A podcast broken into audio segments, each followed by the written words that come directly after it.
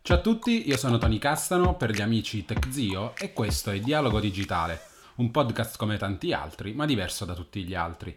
Nasce infatti come una live con ospite su Instagram e si è trasformato in podcast grazie alle richieste di molti di voi. In ogni puntata ci sarà un nuovo ospite che lavora o ha maturato una certa esperienza sul web. Cercheremo di conoscerlo meglio come persona prima che personaggio e discuteremo del mondo digitale e di come ci si può far strada in questo settore.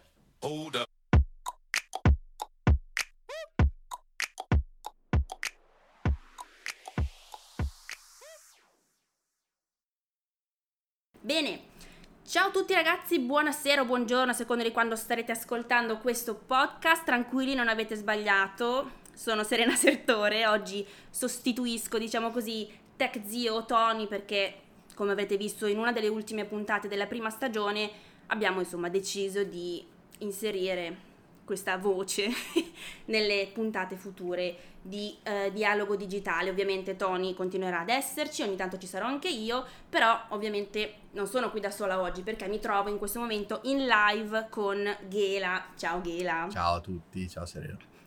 Come stai? Bene, bene. Eh, da quant'è che non fai un podcast? Eh... questo è già cattivo. Eh, eh, tantissimo tempo. Tantissimo. In realtà tu pensa che ne ho già registrati parecchi. Che... Perché diciamo la verità, tu cosa fai? Presentati un attimo, no? Facci capire chi sei. Ma eh, parlo di, di, tecnologia, intesa più che altro il mondo un po' più nerd della tecnologia a 360 gradi, quindi diciamo computer, soprattutto hardware PC. Però nel podcast almeno parlavo di tecnologia in generale però ha sempre lato un pochino più tecnico, forse, e meno, meno giocoso. E comunque diciamo che si tratta di un tuo progetto che, per quel poco che ho visto, comunque cioè, piaceva, no? Sì, sì, sì, no, il podcast stava piacendo, più che altro portava tanta altra gente che del mondo YouTube magari non sapeva assolutamente nulla. Eh, ho visto soprattutto su piattaforme come Spreaker, ma come Spotify, così, arrivare un sacco di donne, ad esempio, cosa che su YouTube è raro vedere eh, probabilmente sono più appassionata ad ascoltare basta e non guardare un video, eh, però forse anche perché erano temi più boh, adatti a tutti forse. Beh, condividici il nome del tuo podcast così È almeno Techcast. inviamo un po'... Come? Techcast, dovrebbe anche tornare in teoria. e io ho insomma delle cose top secret che potrebbero far capire che questo bel progettino proseguirà molto molto Ci sono bene, un giusto? po' di cose, un po' di cose sì, sulle quali vorrei puntare da settembre-ottobre in poi. Vediamo. Vediamo, vediamo. Ecco ragazzi, tanto per darvi un attimino di contesto, sappiate che io e Ghela siamo tipo amiconi, per cui tutti i giorni condividiamo un sacco di super segreti. Però ecco, questo podcast di, generalmente diciamo che è una sorta di intervista a persone inerenti al mondo tecnologico, digitale, che appunto hanno un'attività online, però è decisamente probabile che questa puntata qui sarà più una chiacchierata tra amici, per cui spero che possiate insomma scoprire qualcosa in più sul nostro Ghela. Ghela, appunto Ghela. Ho chiesto a, insomma, alle persone che ci seguono su Instagram di farmi alcune domande, no, per te. Mm. E tra le più quotatissime che ci sono state, una in particolare c'è, ma la vediamo dopo, okay. è perché ti chiami Ghela? Cos'è Ghela? Un nickname? Semplicemente è un'abbreviazione del mio cognome, né più né meno. Eh, esatto. La, visto che l'hai pubblicato sulle storie, chi magari ti ha seguito sa benissimo che è Ghela Ardoni, e visto che con Doni ci sono un sacco di battute terribili e rime eh, allucinanti, è stato meglio eliminare e quindi Ghela. Che però in realtà possiamo dire che è tutta la vita che ti chiamano Ghela. Sì, no? anche mia madre, quindi non, è, non, c'è problema su questo. Ma perché era, cosa... era da, una, da, un certo punto di vista Ghela mio padre, però poco, poi dopo l'ho preso praticamente io, portato avanti io. Poi invece quando si arrabbia, cosa fa? Cosa si fa? chiama Christian. Ah, beh, beh, quello è normale, ovvio. Il nome, il nome è usato sempre quando, si, eh, quando si, deve, si deve puntualizzare su qualcosa. Esatto. Esatto. Visto, vero ah, signorina Sertore? Esatto, però io ti chiamo Ghela anche quando mi arrabbio. Sì, vero. non, ti mai, non, ti ho mai, chiamato Cristian in tutte le vite. Ho altri bellissimi appellativi che non stiamo qua a dire. sì, terribili, terribilissimi, terribilissimi. Una seconda domanda che veramente è stata proprio quotatissima e che è visibile anche in questo momento, in questa live di Instagram, perché ragazzi come sapete la particolarità di questo podcast è che prima nasce come live su Instagram, quindi se volete seguite sia me che TechZio sui nostri profili Instagram e insomma è evidente in questo momento che il buon Ghela indossa un cappellino. Un non è un cappello, eh, sono i miei capelli. Esatto, Vedi? hai i capelli Guarda, di lana, guarda. giusto? Viene, viene. sia, sia d'estate che d'inverno, così Ghela mostra sempre questo cappellino in tutti Non è i di suoi lana, video. scopriamo questa cosa. Non è... Esatto. Allora, andiamo a dire Perché questa bellissima so- cosa. Non è di lana, almeno questa cosa Oh, magari oh, riesco Perché io so che tu hai sia la versione primaverile che quella estiva che quella Chiaro, invernale. è chiaro, si fanno bene le cose. eh. Cioè, uno ha un personaggio non è che deve morire di caldo perché poi dopo non riesce a mettere il capo.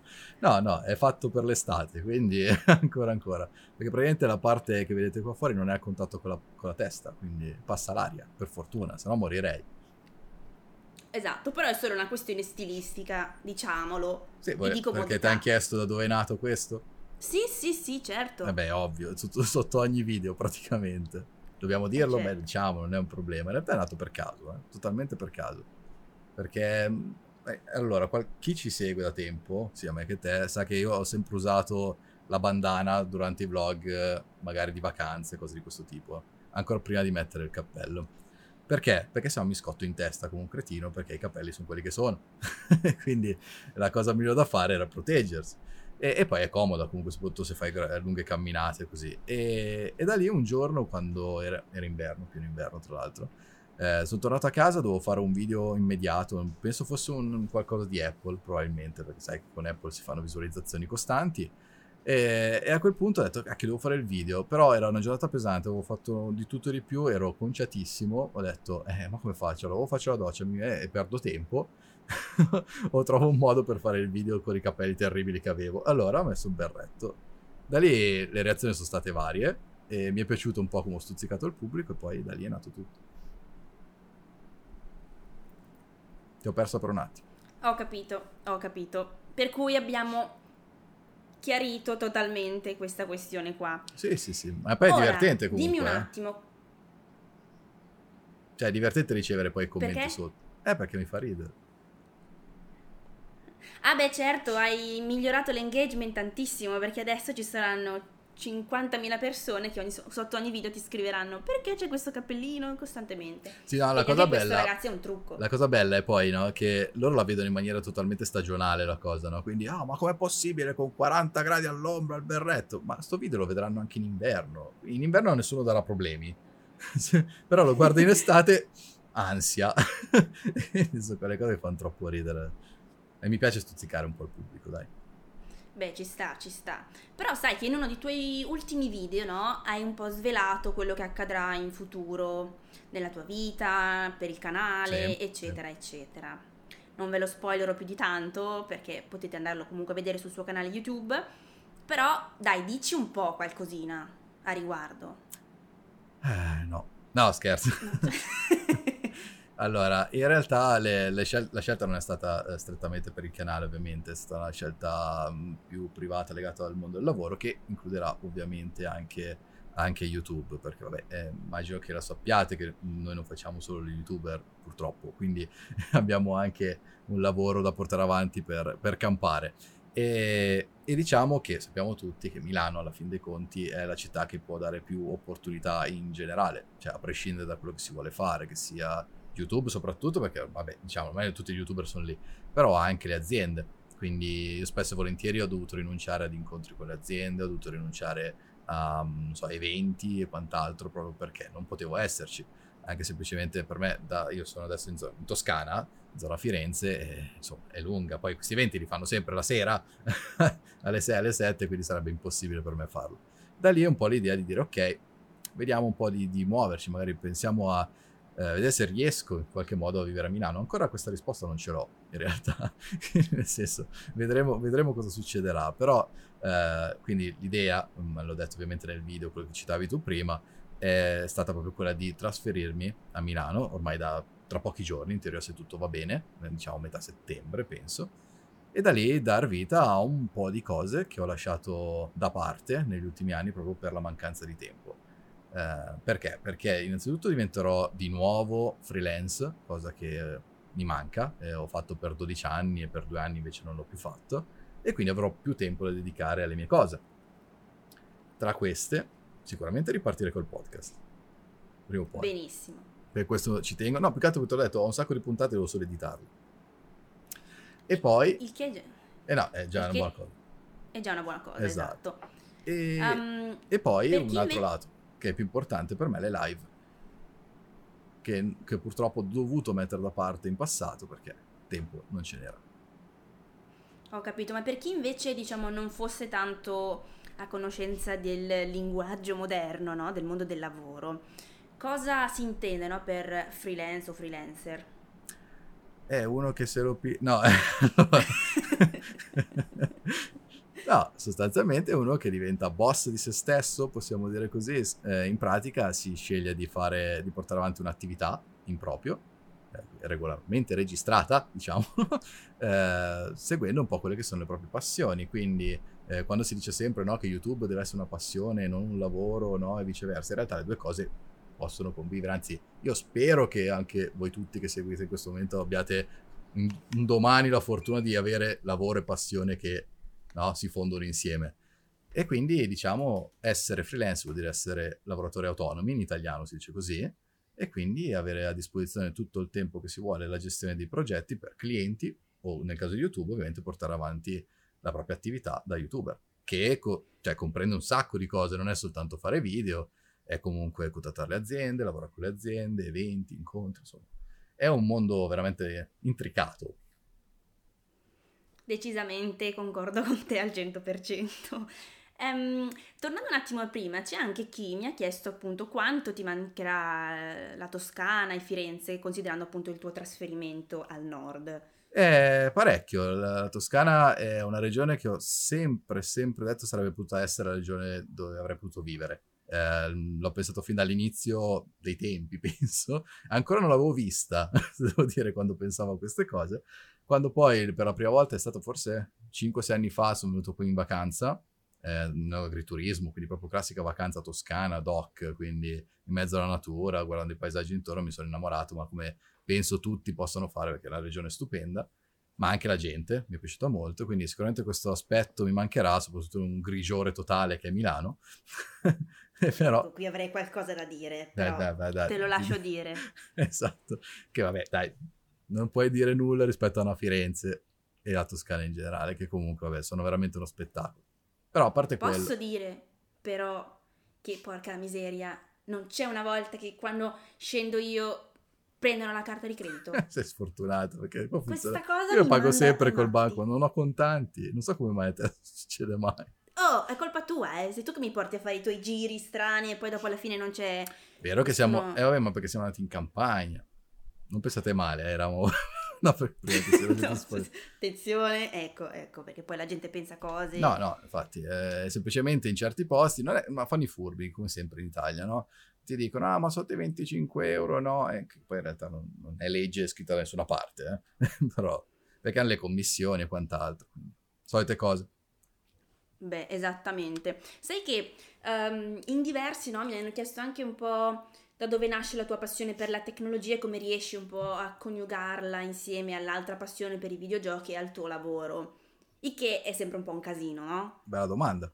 Ma allora, come è nata è abbastanza semplice in realtà, e devo tutto a mio padre, perché mio padre è sempre stato stra appassionato di tecnologia. Eh, lui è un insegnante di, di matematica al liceo, era ormai in pensione, e si è sempre preoccupato del lato anche di programmazione. Era in un istituto in provincia di Varese, qui faceva sperimentale con, eh, con di programmazione, gli studi- i suoi studenti avevano 8 ore di programmazione eh, a settimana, Pascal se non ricordo male, facevano, Pro- probabilmente lo fanno ancora, cosa inutile, ma vabbè, comunque all'epoca magari era un po' meglio. E da lì, insomma, sono stato il- forse uno degli unici o primi a avere un Mac a casa, sai, di quelli piccolini. Non, non l'iMac, eh? Proprio di quelli piccoli all in one. Ecco, quelli verde su nero le scritte, non c'era ne- neanche il desktop come, come conosciamo ora. E, e da lì il mio primo gioco. E da lì mi sono appassionato, poi ogni volta che è entrato un PC in casa mi piaceva smontarli, mi piaceva capire come fossero fatti dentro, assemblarli e da lì insomma è nato tutto, quindi diciamo era in famiglia sostanzialmente. E, e poi per tutto il resto invece se diciamo che è un po' un mondo strano nel mio caso. Io, proprio perché vivevo in un paese, ho sempre visto questa figura davanti a me, no? che comunque si occupa di tecnologia, di matematica, scienze in generale, ho pensato fino all'inizio che fosse quella la mia strada. In realtà poi mi sono reso conto che sono molto più creativo che, che tecnico, quindi questo durante l'università. Eh, e da lì in poi quindi ho capito che devo creare qualcosa di mio.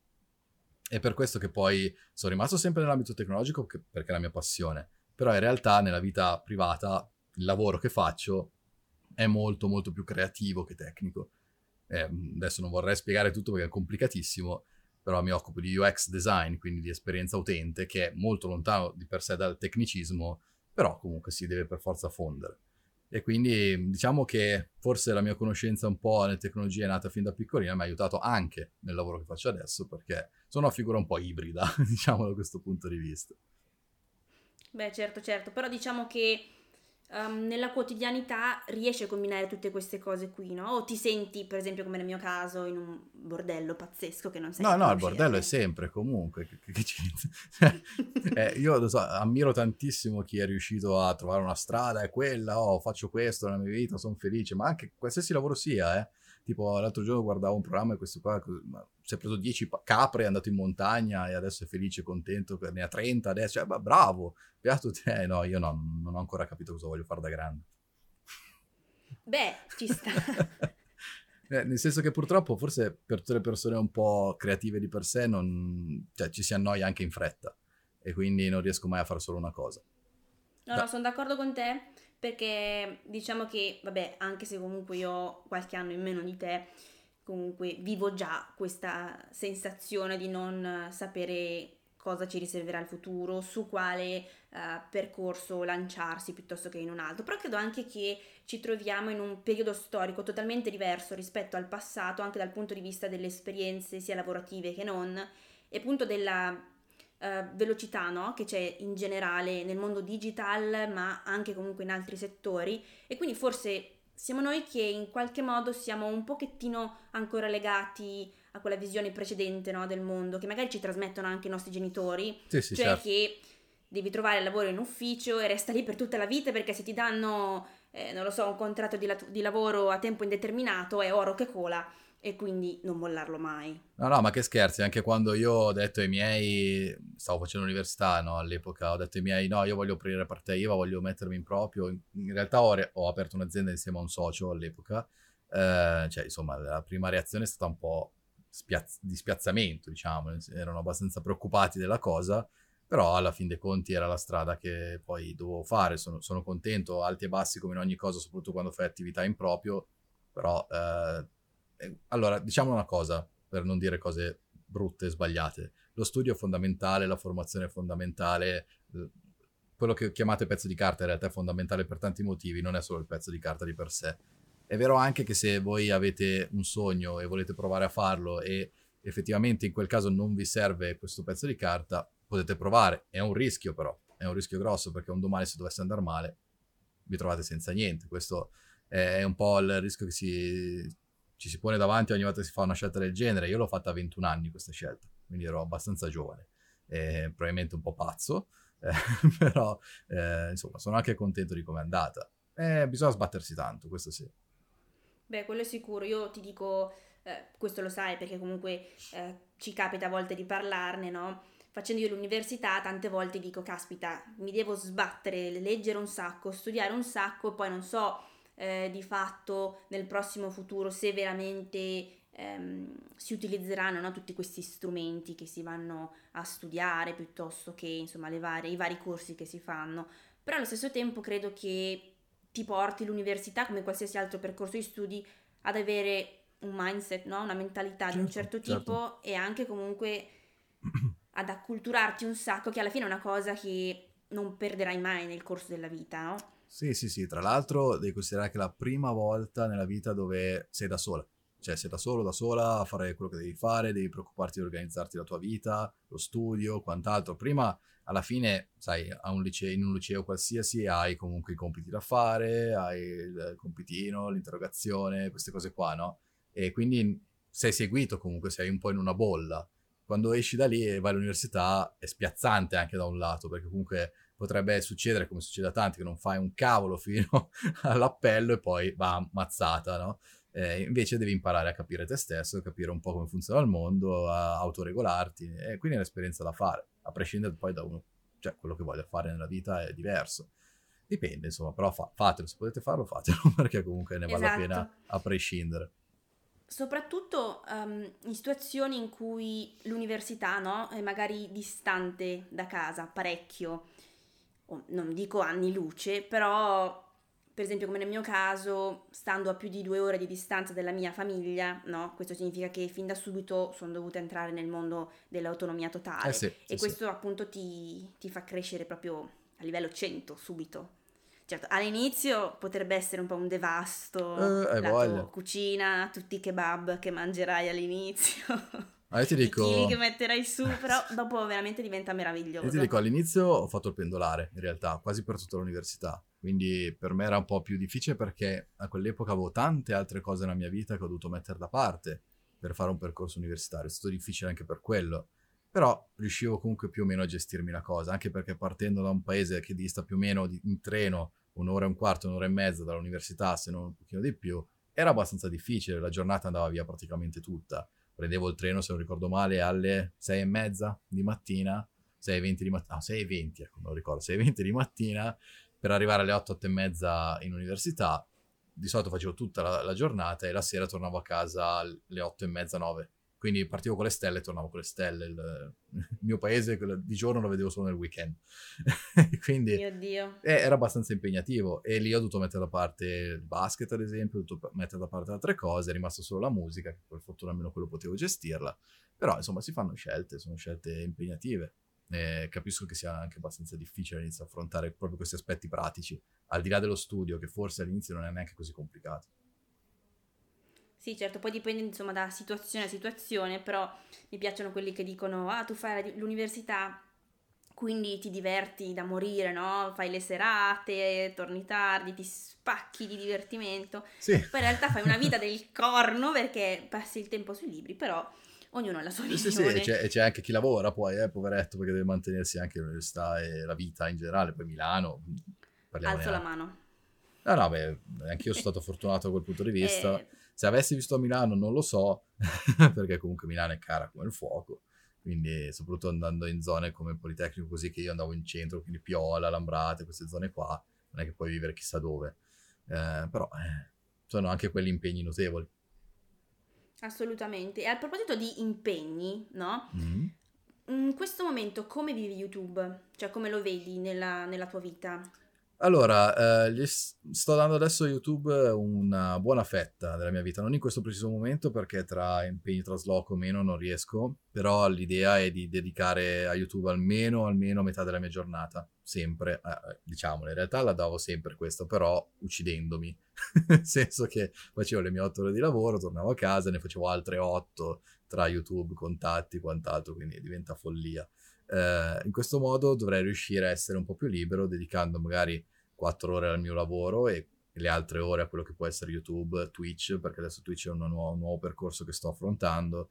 Insomma, voglio dedicare molto più spazio a questo, soprattutto visto che ultimamente da gennaio, almeno comunque giù di lì a questa parte, sto collaborando con dei brand molto importanti, con i quali avrei voluto co- collaborare fin dall'inizio, ma era ovviamente impossibile, eh, con i quali si può fare veramente qualcosa di interessante. Quindi direi che prenderà una bella fetta della mia vita. Non totale per Eh, ora. Eh, bene, bene, però, ehm, sai, le persone che magari non sono nel tuo mondo, no? Nel mondo comunque dei youtuber o Mhm. come li vogliamo chiamare, non si rendono conto... Esatto, questa parola meravigliosa. Eh, non si rendono conto di tutto quello che è, diciamo, il backstage. Eh, no, di certo. quello che alla fine è un video di 10 minuti. O, ancora più triste, 5 minuti. Vo- Vogliamo fare un esempio di un video, quanto tempo ci vuole? Eh, Ecco, ecco. È impegnativo anche definirlo in realtà, perché allora, prendete un video di una configurazione PC qualsiasi che potete trovare sul mio canale, no? Eh, uno dice, vabbè, hai preso i pezzi, li hai messi insieme, hai assemblato, l'hai testato, hai fatto il video, cosa ci avrei messo? Un giorno? No, che il problema più grosso è avere i pezzi innanzitutto. Perché se avessi soldi per, da spendere per avere i pezzi, ok, ma visto che sono cose costosissime, tipo l'ultimo PC costa 3600 euro, probabilmente lo farei, però c'è già tutto questo lavoro immane dietro di mesi a volte per riuscire a convincere anche le aziende del progetto che hai in mente, perché normalmente ci si propone alle aziende, questo è un consiglio anche per chi volesse farlo poi in futuro, è quello di presentarsi sempre alle aziende non del tipo ah voglio quel prodotto, mandami quel prodotto, io voglio quel prodotto, è bellissimo, punto, ma magari dite quello che è il vostro progetto e di conseguenza io vado lì, mi presento e dico guarda io vorrei realizzare questa configurazione per questo questo scopo, sono già in contatto con questi brand e così via per l'ultima configurazione ci ho messo tipo un mese per riuscire a organizzare tutto, dedicando una buona oretta di email, contatti, comunicazioni via telefono con i vari brand. Arriva poi tutti i pezzi, incomincia a montare e vanno via, proprio perché devi montare e fare le riprese contemporaneamente, circa un, due giorni solo tra montare e installare tutto quello che serve. In più devi poi configurarlo, provare i giochi, fare i benchmark, fare il video, editare, eh, una settimana più o meno, per 10 minuti di video. Quindi, nel senso, eh, se dobbiamo guardare a quanto guadagniamo per fare una roba del genere, siamo pazzi. Qualsiasi, cioè, è proprio fallimentare come business. è il business più fallimentare della storia. Eh, però diciamo che almeno per quanto riguarda i miei numeri e quant'altro è una bella sfida per cominciare a fare qualcosa. Poi arrivano comunque soldi anche tramite altre cose, tramite sponsorizzazioni e quant'altro, eh, non certo da YouTube, scordatevelo però è il tempo che ci vuole veramente tanto. E al di là proprio della semplice registrazione, perché capita spesso magari di fare anche soltanto un video parlato, no? Il classico video opinione, ad esempio. Però già se ci metti qualche immagine di esempio, qualche b-roll di qualche prodotto, se hai fatto un po' di ricerca, sai benissimo anche stasera che ci vogliono almeno due, tre giorni di preparazione per fare 10 cavolo di minuti di video. Quindi sì, sì, sì. il tempo purtroppo è quello. So che è, cioè, la gente che ci guarda non è tenuta effettivamente a sapere questo, non è neanche tenuta a capirlo. Perché mm, è come dire, quando guardo la televisione non sto lì a preoccuparmi di questo, no? Però, insomma, è carino intanto che dirlo e ricordarlo per far capire, insomma, il lavoro che c'è, ma anche a chi vuole poi provare in futuro per rendersi conto che non è così facile. Sono assolutamente d'accordo con te, anche perché diciamo che io ritengo che YouTube sia per chi lo vede, me compresa, che insomma guardo video spessissimo su YouTube, um, sai, sia un intrattenimento di per sé, quindi a uno che si vuole intrattenere per quella decina di minuti non deve interessare appunto tutto il contesto, però a me fa sempre piacere comunque um, esporlo, farlo capire bene alle persone che ci tengono a sapere, perché in tanti no, magari scrivono sempre ma vai a lavorare, sì. eh, perdi tempo, esatto, esatto. eh, o non lo so, oh, per questi dieci minuti voi fate un sacco di soldi, cose di questo tipo qua, che in realtà non sono, insomma, non rispecchiano per niente la realtà, che poi no. assolutamente si può guadagnare, si può guadagnare anche bene certo. con bei numeri eh, sostanziosi. Eh, Ma devi essere già qualcuno di un certo livello, vuol dire che ti sei già fatto una gavetta mostruosa. Quindi, esatto, esatto. Soprattutto nel nostro mondo, il mondo tech è comunque una nicchia, soprattutto in Italia, perché vedete, se voi mh, parlate in inglese vi affacciate davanti al mondo intero, quindi qualcuno effettivamente interessato al vostro argomento lo troverete. Eh, tipo io seguo un canale che tratta solo microfoni, cioè chi guarderebbe un canale solo microfoni? Beh, però c'è il mondo davanti e di conseguenza quest'uomo ha più di 600.000 iscritti, perché comunque nel mondo di gente interessata ai microfoni ce ne sarà anche. In Italia siamo molto meno, la gente interessata a tech, magari come nel mio caso un po' più io sono ancora più di nicchia no, rispetto al mondo tech in generale, è meno e di conseguenza i numeri sono quelli che sono. È vero anche che essendo in un paese più piccolo i numeri sono questi, riesci a lavorare con le aziende anche senza avere numeri esorbitanti. Alla fine io ho circa 70.000 iscritti e basta per lavorare con brand eh, di fama internazionale. Assolutamente, assolutamente. Infatti per chi appunto generalmente mi chiede come crescere su YouTube, come iniziare, cosa fare, ma ho pochi iscritti, come faccio, eccetera, eccetera, io sono sempre dell'idea che abbiamo sia uno svantaggio che un vantaggio no? nello stare in Italia. Lo svantaggio che ehm, hai una audience molto più piccola, che magari puoi fare ehm, progetti meno strabilianti rispetto a quello che possono fare per esempio gli americani che citiamo sempre spesso. Certo però il pro sta appunto nel fatto che noi italiani siamo in pochi, eh, non ci sono tante persone che appunto, come dici tu, si dedicano al mondo tech o comunque anche ad altri settori, per cui secondo me quell'idea, quel concetto no, di dire che ormai YouTube è saturo e non si può più fare nulla, in realtà non è vero, perché No. se andate veramente ad analizzare quelli che sono, quelle che sono le categorie eh, occupate oggi come oggi nel mondo YouTube Italia, sono pochissime insomma le, le- le categorie che trovate, ci sono tantissimi settori che proprio peccano di mancanza eh, di portatori di contenuti, no? Sì, che poi bisogna stare attenti a una cosa, distinguere quelli che sono i numeri banali, che possono essere i numeri di iscritti, ad esempio, da quello che è concretamente un canale e la sua portata, perché questo è un altro concetto molto complesso da capire, soprattutto per alcune persone. Ehm, ad esempio, come dicevo prima, se io parlo solo di microfoni, incomincio a parlare solo di microfoni in Italia, probabilmente se raggiungo 10.000 iscritti è già tanto, ok? Però ho 10.000 iscritti stra interessati.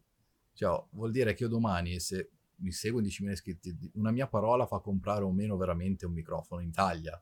Eh, capisci qual è la, la la potenza? Non serve il milione di iscritti in quel caso. Ovviamente il milione di iscritti a chi serve? A chi fa intrattenimento. Perché intrattenimento ha bisogno che il video giri sempre di più, che non sia limitato soltanto, che- cioè che diventi virale, no? Che non sia limitato a una nicchia. E quello va bene, eh, per esempio, come dici te, cioè nel mondo dell'intrattenimento è aperta la strada per chiunque. Domani può arrivare un nuovo Luis, per dire, e aprire un altro filone fatto in un altro modo. Domani può arrivare qualsiasi altra persona e andrà avanti sempre. Eh, finché YouTube ci sarà, non, non vedo il problema della saturazione. La saturazione deriva più che altro dal fatto che nascono una marea di canali, ma muoiono anche il giorno dopo. Quindi non è, non è neanche questo il problema di per sé. Sentirmi dire anche da alcuni grandi, eh, ma ci sono troppi youtuber, ci sono troppi video, per questo che il mio video non viene visto, non vuol dire nulla, anche perché per quanto riguarda gli algoritmi famosi di YouTube, non è importante quanti ci sono, quanti video esistono sulla piattaforma, ma quanto va bene quel video. Quindi è un po' diverso. Assolutamente, però ehm, sempre parlando insomma di YouTube e collegandoci un attimino ai social, qual è il rapporto che tu hai con questi fantomatici strumenti che abbiamo a disposizione in questo ventunesimo secolo? Pessimo. Eh, cioè, si pensa che, cioè, tipo, io sono, vabbè, sono su YouTube ormai da 4 anni e mezzo, 4 anni, qualcosa, ehm, e YouTube a malapena lo digerisco, nel senso che capisco un po' i meccanismi, ci sono stati grossi problemi, quindi c'è un po' di distacco da quello che è la piattaforma, è come dire, la stiamo sfruttando per immagine perché è gratis, però non ci aspettiamo neanche niente indietro, quindi è un, boh, un rapporto un po' strano con Google di per sé. Per quanto riguarda gli altri social, adoro Instagram, ma sono un pessimo, pessimo influencer, chiamiamo così, lato Instagram, perché non lo uso. Non- perché non, vi- non mi viene naturale, ad esempio, fare storie durante il giorno per quanto riguarda la mia vita o anche solo per quello che faccio. Avrei visto, farò una storia ogni morte di papa. Per quanto riguarda anche i post, le foto e quant'altro, mh, quando carico il video probabilmente, e non sempre. Eh, purtroppo, non, probabilmente perché io li ho visti nascere, non, non sono riuscito a entrare fin da subito in questo meccanismo dei social, eh, ne sono abbastanza fuori. Quindi per me sono un ottimo strumento per veicolare la mia comunicazione, però non li uso come si dovrebbe probabilmente, quindi sono, sono un po' distaccato. Ho capito. E eh, per quanto riguarda invece l'aspetto legato ai bot eh, e così via, quindi tutti questi sistemi automatici, tu cosa ne pensi a riguardo? Allora, eh, questo è una cosa che, che io ho, ho seguito molto profondamente. Allora, per quanto riguarda YouTube è totalmente inutile anche perché YouTube cancella praticamente tutto in tempo zero, hanno un sistema di riconoscimento abbastanza rapido da questo punto di vista. Eh, Instagram è una cosa che mi lascia un po', mh, un po' spiazzato su questo, per quanto possa capire che venga visto male l'utilizzo di bot, eh, è esattamente quello che comunque tutti fanno ok, lo fanno a mano, ci metti molto più tempo e cosa vuol dire? Andare sotto i profili degli altri, eh, mettere un mi piace, mettere un commento per farsi notare, perché altrimenti è, è impossibile che la vostra foto venga condivisa in giro se non c'è un ricambio di, di like, un- dei commenti e quant'altro. Quindi di per sé questa mossa, sebbene non sia buona né per Instagram, perché anche Instagram ovviamente nel regolamento c'è ben chiaro che questa cosa non si possa fare con l'utilizzo di bot, è vero anche che è uno dei tanti, forse l'unico modo reale, a parte la pubblicità su Instagram che non funziona, ve lo dico molto sinceramente, per farsi notare. Eh, perché? Perché comunque il, uh, il bot cosa fa? Quello che fareste voi. Quindi dall'altra parte c'è una persona che riceve un vostro commento, un vostro mi piace che non avete messo voi, ok, questo è vero, e può decidere comunque se seguirvi o meno. E secondo me, se usato in maniera un contesto sensato, che può essere quello della promozione di qualcosa nello specifico, può funzionare per far crescere. Però bisogna dire la verità, da lì poi non è che si cresce, ok? Cioè quella è una prova di spinta iniziale, come se facessi un, una pubblicità a pagamento mettendoci 1000 euro, però poi siete voi comunque. Se domani poi voi fate schifo, caricate cose inutili, la gente se ne va, ma in tempo zero, quindi avete buttato via soldi. Io non, non sono mai stato contro questo genere di cose, eh, però sono cose che vanno gestite con la testa. Se pensate di fare iscritti facili e andare avanti solo pagando, no, no non funziona così comunque. E, e, credetemi, questi sistemi di bot li usano anche le aziende grandissime, le brand famosissimi. Lo fanno per spingere in quel momento, esattamente come se fosse una pubblicità, le loro, le loro novità, i nuovi prodotti, i nuovi servizi, challenge, sfide, giveaway, insomma un po' di tutto. Sì, sì, io guarda, uh, qualche mese fa ho provato a spingere no, un po' il mio profilo Instagram appunto perché c'è questa mm, fantomatica situazione in cui devi assolutamente arrivare a 10.000 iscritti per poter avere lo swipe certo. up nelle stories, eccetera, eccetera. Il che è uno strumento semplicissimo, no? che secondo me dovrebbero avere tutti, non per forza arrivando ai 10.000 iscritti, per poter eh, fornire anzi diciamo anche per avere uno strumento, noi tra virgolette, molte virgolette, influencer, um, questo strumento qui per poter veicolare diciamo i nostri iscritti o comunque il nostro traffico da qualche altra parte, il che sarebbe molto utile per me, per esempio, anche solo per comunicare l'uscita di un video, no? Quindi ho detto, visto che siamo attorno ai 6.000 iscritti, ci voglio provare ad arrivare a questi benedetti 10.000, investiamo qualche soldino in cose così, però alla fine mi ritrovo sempre con magari tanti like um, al post che pubblicizzo, quindi che pago, però allo stesso tempo il numero di follower, quindi la conversione no, di nuovi follower, non c'è quasi mai. Esatto. Magari tu ti becchi, non lo so, 1000, 2000 like, se ti va proprio di fortuna puoi avere uno o due iscritti, no? Che magari il giorno dopo si stancano e ti salutano. Per cui eh, la ritengo appunto una, una, spesa un po' sciocca da fare. Io l'ho voluta testare su di me appunto perché mh, per questioni comunque anche legate a consulenze lavorative volevo capire un attimino come um, gestire al meglio l'aspetto legato all'advertising su Instagram, che appunto come mi dici anche tu uh, lascia un po' il tempo che sì, trova. Ecco. La stessa cosa vale in realtà anche per YouTube, nel senso io ho fatto invece il test, l'avevo fatto su YouTube, ne avevo forse anche parlato in un video se non ricordo male, eh, mettendo mi pare 200 euro su un video appena pubblicato usando i sistemi di YouTube, quindi quello che è AdWords, Analytics, quello che usano loro per pubblicizzare all'interno di YouTube un video. Eh, in questo specifico caso nei correlati, quindi dovrebbe apparire in teoria il vostro video, che già dovrebbe apparire in, in automatico, ma sappiamo non funziona benissimo, ve lo mettono lì se pagate. Ecco, allora vi porta un sacco di visualizzazioni, perché basta che appaia lì e viene considerato visualizzazione. Quindi visualizzazioni ci sono quando, poi esattamente come dicevi te, la conversion, quindi quante effettivamente sono le persone che cliccano lì, che guardano il vostro video e che mettono iscriviti, parliamo forse dell'1% quando va bene, ma anche meno. Eh, quindi va bene più che altro se volete fare una bella figura con le aziende, questo, questo, va benissimo. Mm. Quindi se già vi pagano per qualcosa, magari investire in quel qualcosa una piccola parte anche per promuovere il video mi sembra anche una cosa corretta da fare, nel senso che comunque porti più persone a vederlo che non necessariamente si iscrivono al tuo canale, ma comunque bella immagine per il cliente. Però se pensate di fare veramente tanti iscritti così, è praticamente improbabile. E forse la volta che ho guadagnato più iscritti così è stato in una giornata 50, quando normalmente ne faccio 30, quindi 20 in più del solito, spendendo magari 200 euro. Cioè, è, è tanto.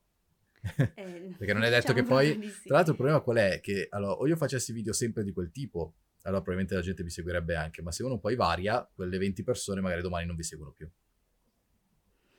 Assolutamente. Poi uh, qui sempre nei commenti della nostra live su Instagram ci stanno anche dicendo che per poter crescere no, sui social, quindi su Instagram in questo caso, la vera crescita si fa se le pagine grosse, quindi di ricondivisione, condividono le tue foto, per esempio per l'ambito tech. E su questo io sono molto d'accordo sì, sì. perché appunto è un mezzo che, che, funziona, però non è che tutti i giorni sia così facile che no, le no. tue foto vengano ricondivise. Poi sicuramente ci vuole l'impegno a essere costanti tutti i giorni, eccetera, eccetera. Io l'ho fatto per un, quasi un annetto, cioè mettere uh, foto ogni singolo giorno, però è stressantissimo e diciamo che il ritorno no? in termini proprio numerici, uh, per me non ci sta, soprattutto perché preferisco investire il mio tempo su YouTube, che è un mezzo completamente diverso, che mi gratifica di più sì. rispetto a Instagram, anche se comunque Instagram lo adoro tantissimo. Sì, Però che... la verità è insomma un po' di tempo che sto cercando di fare una sorta di disintossicazione acuta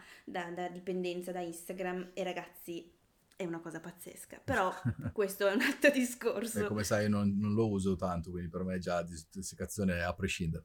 No, eh, poi in realtà questo modo, cioè l'essere condiviso no, dagli grandi su YouTube è sostanzialmente invece fare le collaborazioni. Anche lì però, attenzione, nel senso, le collaborazioni vanno pensate. Non è che io faccio una collaborazione con Luis di turno e non mi becco milioni di iscritti, non è assolutamente detto, perché la gente comincia veramente a fare scrematura di, dei canali ai quali iscriversi, anche perché vuol dire più notifiche, più rotture di scatole, più, cioè, quindi nel senso non è così normale, se dovessi fare con lui probabilmente si scriverebbero, boh, sì, magari hai il boom, no, di quei due giorni che hai pubblicato, ma fai 1000-2000 iscritti, poi questi magari non li vedi neanche più. Eh, anche lì bisogna pensarle, alla fine anche noi abbiamo fatto collaborazione quando tu hai aperto il canale, però non è che ti ho portato 20.000 iscritti, eh, saranno state forse 300, 400, non so quelli che erano, cioè una cavolata alla fine se pensi a quanta gente normalmente seguiva già il mio canale. Perché comunque uno deve vedere anche qualcosa che piace, no? Deve essere convinto di quello che sta vedendo. Quindi non pensate che la gente sia stupida da questo punto di vista, anzi, eh, ormai è bella sgamata e sa, sa scegliere, assolutamente. Direi proprio di sì, assolutamente sì. Sai cosa? Um, Inizialmente, no, all'inizio di, questo, di, questa puntata del podcast, no, hai detto che ti trasferirai a Milano, che, che verrai qui per sviluppare determinate cose, business, sia lato digital che comunque della tua yeah. professione quotidiana. E ovviamente, essendo qui su Dialogo Digitale, è, è, è di norma cercare di capire no, se eh, questa tua attività online è un lavoro, potrà diventarlo, quali sono un po' i mezzi su cui tu ti vuoi focalizzare di più per cercare di portare a casa la pagnotta. Ma allora, eh, è difficile. Io parlando anche con te ho sempre detto una cosa. Arriva il momento nel quale uno deve scegliere cosa fare. Perché finché si fa quasi per gioco, pura passione, sappiamo che ci rimettiamo un sacco di soldi nel fare questa, questa attività eh, lo si fa però per gratificazione, lo si fa per leggere dei bei commenti, lo si fa per leggere anche discussioni, insomma, lo si fa perché si è appassionati. Però a un certo punto ci si rende conto che questo diventa veramente un lavoro, un secondo lavoro spesso per molti di noi. Cioè anche chi studia alla fine è come se fosse un secondo lavoro, deve studiare, poi deve fare quello. Eh, e quindi arriva quel momento nel quale bisogna decidere veramente di fare questo step oppure di lasciarlo semplicemente come un hobby c'è un problema grosso. Quando sei in questo giro è molto difficile lasciarlo come hobby quando le cose crescono, perché anche mentalmente ci rimani abbastanza dentro. Eh, se un video non va tanto bene, se le iscrizioni calano, insomma è tutto un meccanismo abbastanza contorto dal quale è difficile tirarsi fuori e ogni tanto io, anche se ci ho provato in passato, ogni tanto ci ricado comunque perché è abbastanza facile. Quindi questo momento di decidere eh, se farlo diventare o meno un lavoro è fondamentale e a quel punto se decidi di farlo diventare un lavoro devi dedicarci l'anima, perché poi ovviamente più video fai meglio è, anche tre a settimana, minimo, diciamo tre a settimana, devi fare le live, devi fare il podcast, devi fare quello che fanno alla fine youtuber un po' più grossi. Eh, a me, cioè, io ho sempre detto, ad esempio, Yakidale, no, che tratta ovviamente tutt'altro, perché lui fa generico a 360 gradi, però è uno che si, ci sta dando l'anima, letteralmente, fa di tutto e di più, ed è quello il modo per lavorare, però se fai altro non puoi fare quello. Quindi diciamo che la mia idea, la mia speranza, visto questi primi cambiamenti di quest'anno dove le aziende si sono interessate molto di più ai canali in generale, anche quelli tech, vedo uno spiraglio di poterlo fare diventare effettivamente un lavoro. Eh, che possa essere ovviamente sia su YouTube che poi col mondo delle live su Twitch. Questo perché le aziende incominciano a voler investire anche in Italia, cosa che mh, penso negli ultimi anni non sia quasi mai successo se non in maniera sporadica. E aziende di tutti i tipi, eh, devo dire. Certo, appunto perché diciamo che noi italiani nel mondo italiano aspettiamo sempre prima che gli altri paesi siano ben consolidati da tempo eh, in un determinato settore, poi una volta che capiamo che, ah ok, possiamo farlo anche noi, è sicuro, non ci rubano i soldi, possiamo muoverci anche noi, allora dai, buttiamoci su YouTube o su Instagram, eccetera, eccetera. Infatti anch'io noto che comunque sarà un annetto e mezzo, massimo due, esagerando, che le aziende si sono un po' mosse no? in ambito digital. Certo. E questo è assolutamente positivo per chi, insomma, come noi ha questo tipo di attività online, sia tra virgolette part time in termini Sì, sì, eh, sì. di introiti che chi comunque lo fa full time. Si crea un po' un Ehm, meccanismo contorto però a un certo punto, perché il problema grosso qual è? È anche morale, diciamo, di ognuno di noi e quindi è più legato forse al mondo etico e quindi è soggettivo, ovvero quante pubblicità va- posso realmente portare sul mio canale, no? Quanto posso spingermi oltre, perché potenzialmente nel mio caso, io l'ho sempre detto, poi c'è chi crede, chi no, non è importante, eh, ho rinunciato e rifiutato un sacco di collaborazioni con un sacco di aziende perché non- il prodotto non mi piaceva, il servizio non era inerente al mio pubblico, non, probabilmente non ne fregava neanche niente e per portare a casa quei soldi che comunque mi avrebbero fatto comodo avrei dovuto mh, quasi mentire da un lato o comunque dire che è un prodotto assolutamente non interessante per, per dire anche solo un aspirapolvere, no? Eh, non, avrebbe visto, ha, ha avuto una logica no, sul mio canale e quindi la mia etica personale mi blocca da fare questo. So che però per rendere il mio canale e tutto il resto un lavoro dovrei incominciare a vederla in maniera un po' diversa. Però fino a quanto posso spingermi, visto che soprattutto in Italia è il pubblico abbastanza rompiscatole su queste cose, è difficile. Ehm, noi ci mettiamo la faccia, eh, non è come un canale televisivo che fa vedere una pubblicità e nessuno gliene frega niente, al massimo cambiano canale. Eh, noi abbiamo la faccia lì davanti e la gente comincia a dirti ah, eh, non sei più quello di una volta adesso fai anche te il marchettaro no? e da un lato personalmente la sento questa cosa mi dispiace insomma che la gente possa pensare questo vorrei tanto che capissero che se loro passano un minuto, un minuto e mezzo col mouse sulla timeline di YouTube va bene lo stesso, salta una pubblicità io comunque ho fatto un lavoro per un cliente ho i soldi che mi permettono di supportare il canale anche per il mese successivo e andiamo avanti così. Però capisco che possa essere difficile anche perché siamo bombardati da pubblicità. E, è quella, quella, diciamo, quella fase lì è problematica, almeno per quanto mi riguarda. Vedremo anche in quel senso, perché so che accettando alcune di quelle proposte potrei anche farlo come lavoro. Certo, infatti, sai quante volte no, si legge svenduto, sei uno svenduto e tutte queste cose qui. Sì, E- È difficile, è difficile gestire mh, la linea sottile, no? Che ci sta tra il guadagnare qualche cosa al poi svendersi, no? sì. Su Instagram è Più altro- facile, eh? su Instagram è molto più facile. Eh, non posso dire la parola, ma ho visto molte persone essere delle vere P, puntato, ok?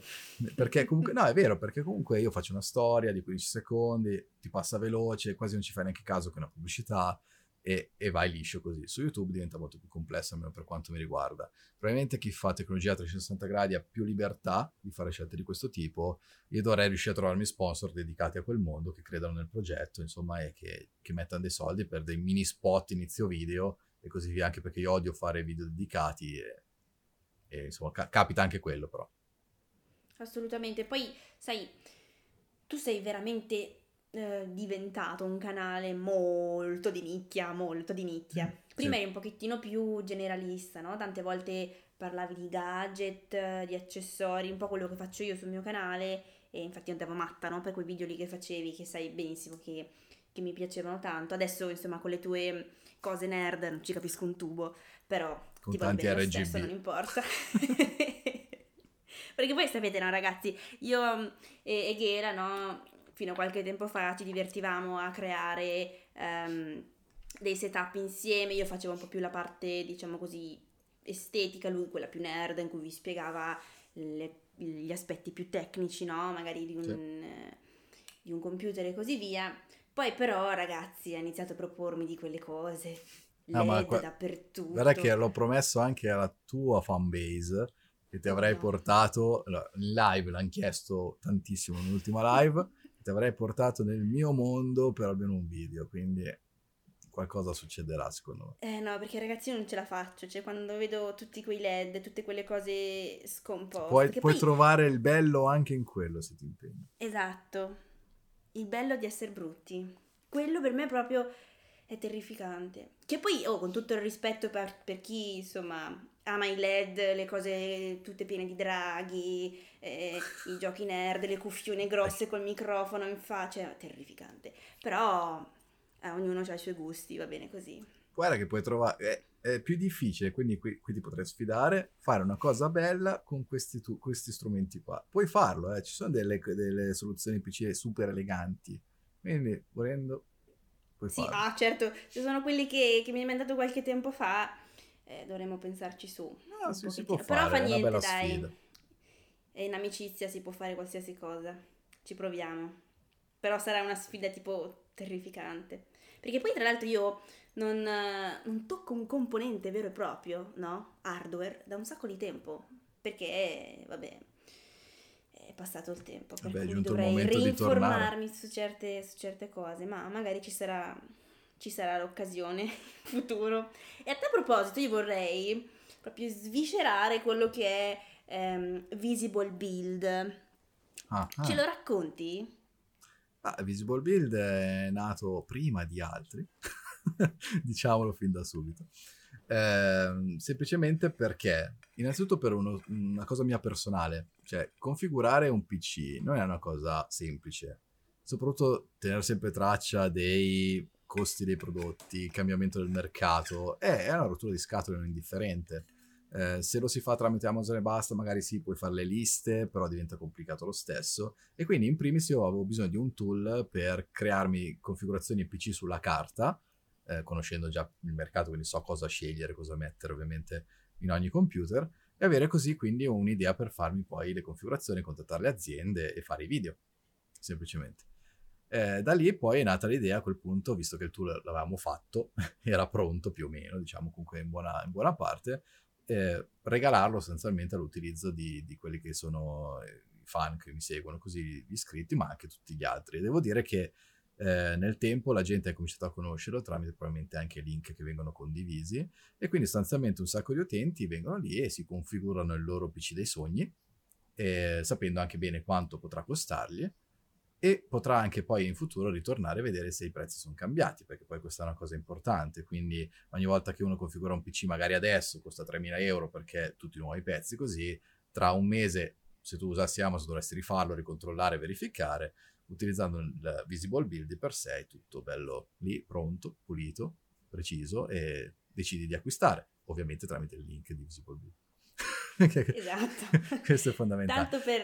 Diciamo che è uno dei tanti modi per utilizzare i servizi messi a disposizione da Amazon per gli affiliati, in questo caso, quindi per poter fare business letteralmente con, con la piattaforma Amazon.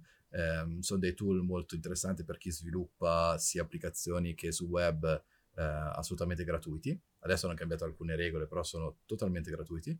E potete quindi eh, creare lo store, ad esempio, cercare magari, che ne so, come nel tuo caso, i migliori gadget, proporre i migliori gadget, far sì che la gente possa configurarsi dei pacchetti regalo. Insomma, ci sono tante cose che si possono fare e visto che comunque all'utente non costa niente, è un servizio che usano molto volentieri. Tra l'altro, la cosa che abbiamo aggiunto poi noi è stato il fatto che la gente può inserire in autonomia i prodotti che trova su Amazon, magari perché nel nostro database non c'è ancora, e poi inserirli tranquillamente con un click in modo tale da potersi configurare il PC anche con nuovi prodotti che magari io non ho avuto il tempo di inserire perché il tempo è quello che è.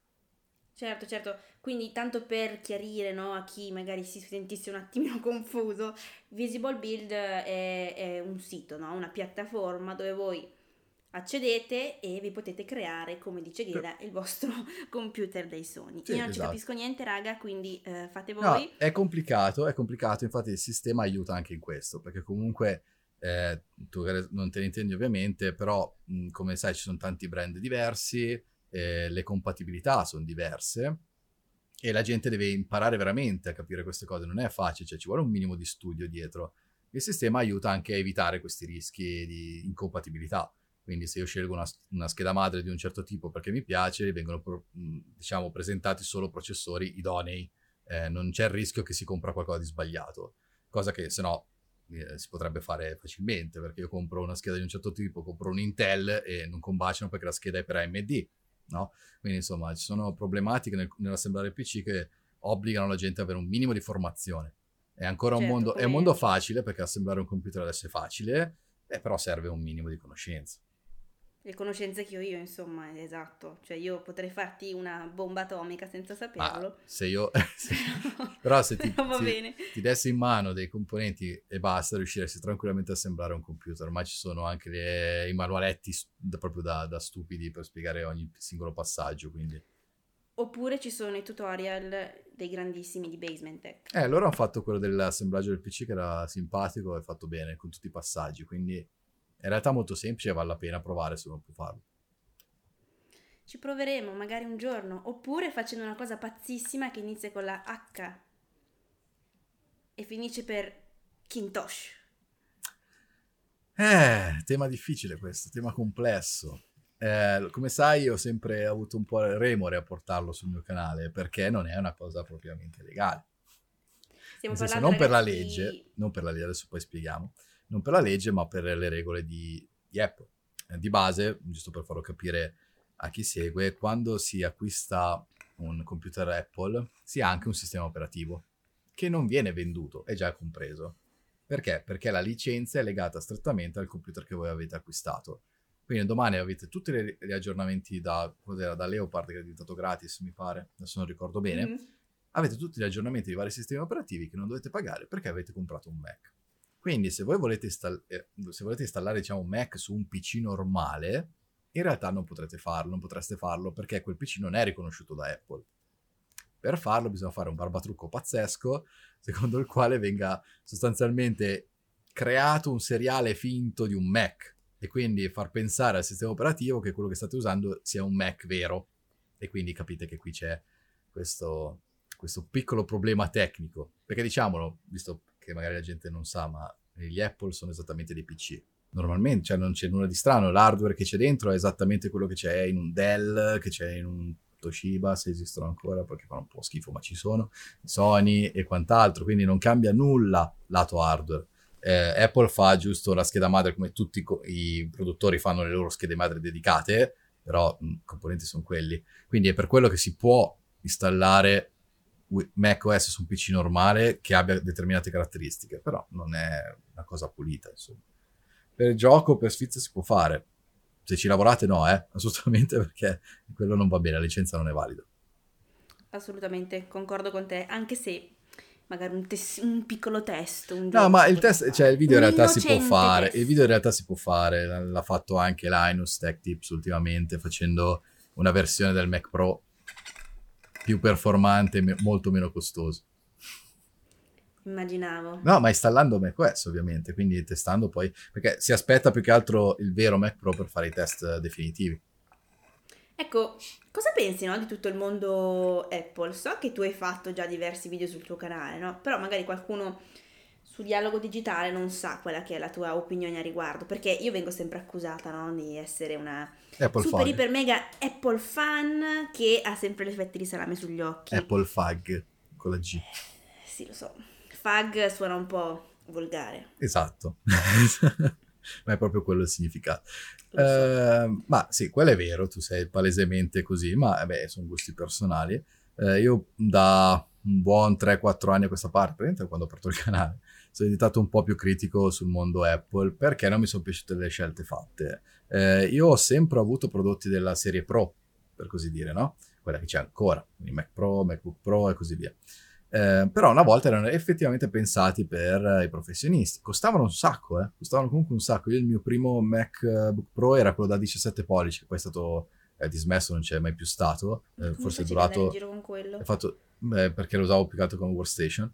Eh, erano boh, durato 2-3 anni, una roba del genere, costato 3.000 euro, non era poco, e mm, aveva lo schermo tra, tra l'altro quello antiriflesso che Apple non ha più messo nei suoi prodotti, che era un capolavoro Eh, e quel computer è andato avanti per tanti anni, ma senza problemi, e ancora oggi volendo potrebbe funzionare se avesse il caricatore funzionante, ma mi sa che è morto. Eh, però era un mostro e paragonato a un PC praticamente non c'era sfida perché con lo stesso costo il Mac andava meglio. Col passare del tempo le cose sono cambiate, diciamo che il lato pro è diventato un consumer leggermente più, più serio, forse come componentistica, ma rimane comunque un lato consumer. Eh, un MacBook Pro non è per professionisti intesi a 360 gradi come quelli che in teoria vorrebbero far pensare Apple, cioè creativi, designer e quant'altro, perché loro hanno bisogno di software che sono molto pesanti.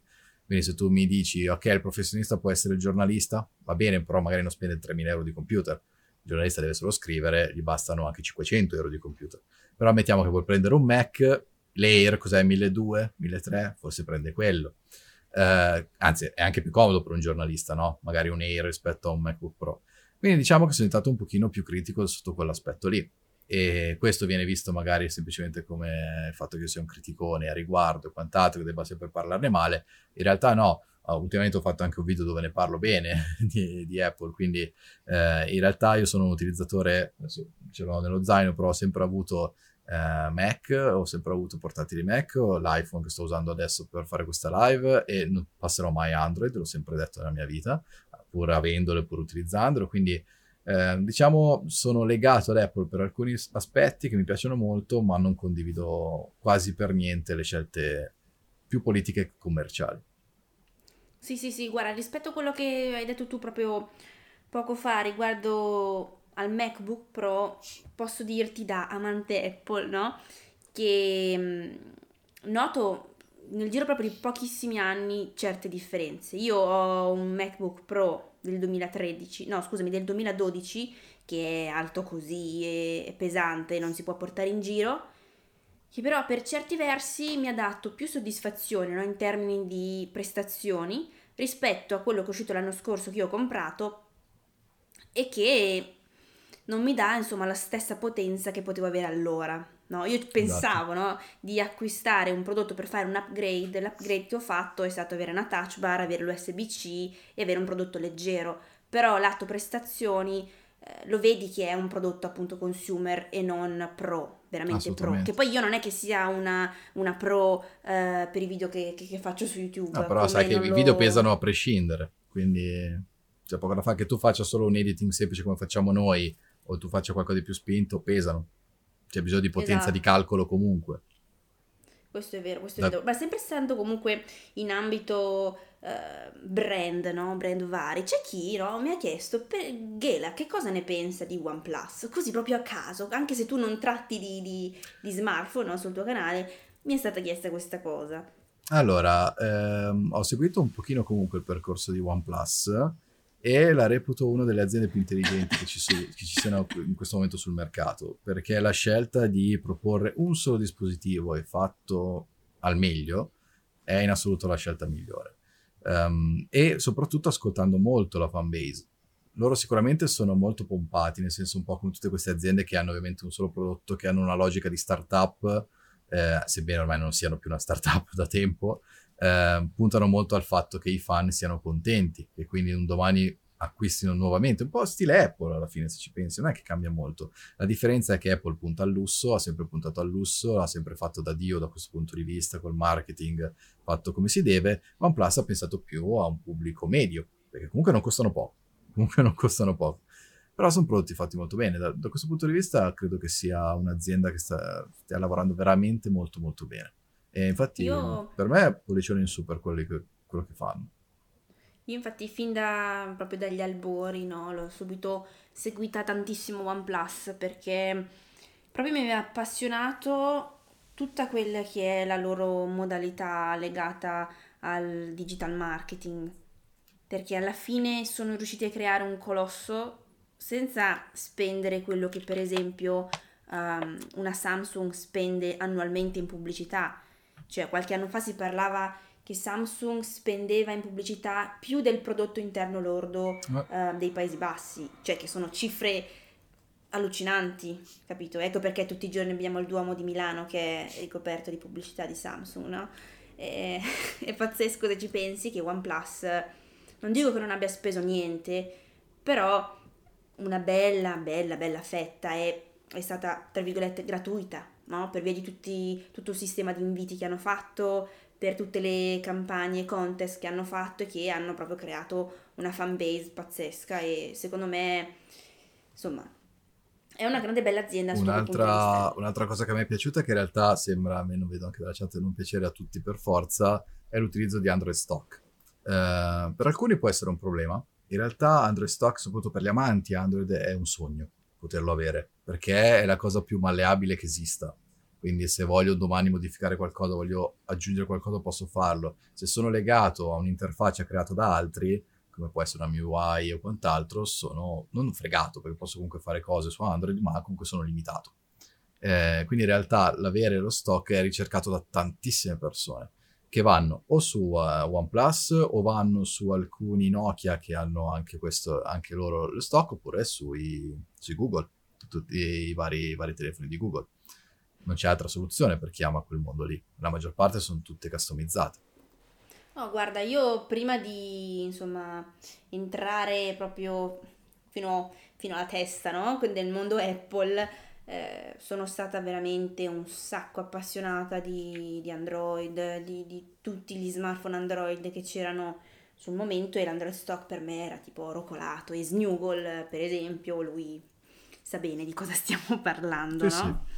Sì. Ecco, però devo dire che Ecco, si tratta un po' di, di, di, un mondo così. Tu comunque, no? Sei partito da questo, mm, insomma, canale YouTube in cui eh, ti sei lanciato sui gadget e poi ti sei spostato su altro. Ed inizialmente, sì. eh, come mai, insomma, hai iniziato con i gadget per poi spostarti su qualcos'altro? Perché era la cosa più semplice. Eh, purtroppo all'inizio quando uno apre un canale di tecnologia o comunque vuole provare a fare questo, si guarda in giro, no? Si guarda in casa. Che cos'ho? Che cosa posso portare in video, perché comunque i soldi sono quelli che sono, non è che poi si può comprare tutto, le aziende ovviamente all'inizio dicono ma chi sei, cioè perché dovrei mandarti un prodotto, e quindi ti guardi in giro, gadget ne ho sempre avuti tantissimi di tutti i tipi, perché sono sempre stato patito di, di varie cosine tecnologiche, quindi fare il video di 5 gadget è abbastanza semplice, soprattutto se li fai a basso costo li puoi anche comprare a un certo punto, se fai, che ne so, 5 gadget a 5 euro, sai cosa sarà mai, cioè spendi una cifra tutto sommato ridicola per farti comunque conoscere.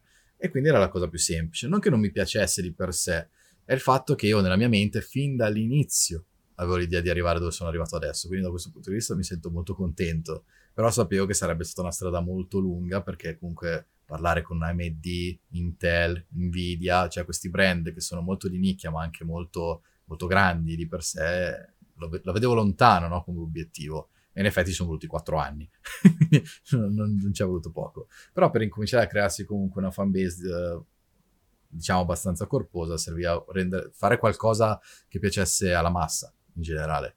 Poi consapevole anche del fatto che una volta switchato l'argomento, passato a qualcosa di più nerd, più, più tech, più gaming, così avrei perso una buona parte di quel pubblico. Però, insomma, è, è un rischio al quale bisogna andare incontro se si vuole fare quello che si vuole fare. Però ecco, la, la cosa bella, diciamo, dei brand che sono um, presenti no, all'interno del settore che tratti tu, sono ben consapevoli del fatto che eh, i numeri contano fino a un certo punto, nel senso che um, hanno una consapevolezza, per quello che insomma vedo no, anche eh, con te, eh, dei numeri del fatto che mh, mm, anche se tu vedi, non so, un numero altissimo no, di iscritti, per esempio nel tuo caso, eh, circa 70.000 iscritti, però eh, visualizzazioni inferiori, loro comunque capiscono che sono ehm, iscritti con un engagement molto alto, che appunto seguono proprio al nocciolo della questione quello che tu tratti e questo poi è quello che le aziende cercano, no? Sì, ci sono aziende aziende, no? ci sono aziende che sanno benissimo che non è importante che la persona che parlerà del suo prodotto sia mh, esperta, perché comunque per loro è importante che raggiungano semplicemente più gente possibile e queste sono le classiche aziende che fanno, cioè che cercano gli youtuber con numeri. Anche nel nostro mondo ci sono aziende, le vedi, eh, insomma, è abbastanza semplice, è, nel mondo tecnologico non è che siamo tanti su YouTube Italia, quindi è abbastanza semplice seguire un po' il tutto. Ti rendi conto che ci siano aziende che danno così tranquillamente il prodotto, pagano anche per far fare la pubblicità sul canale e non gliene frega assolutamente niente di quello che effettivamente andrà a dire lo youtuber di turno, perché a loro non interessa.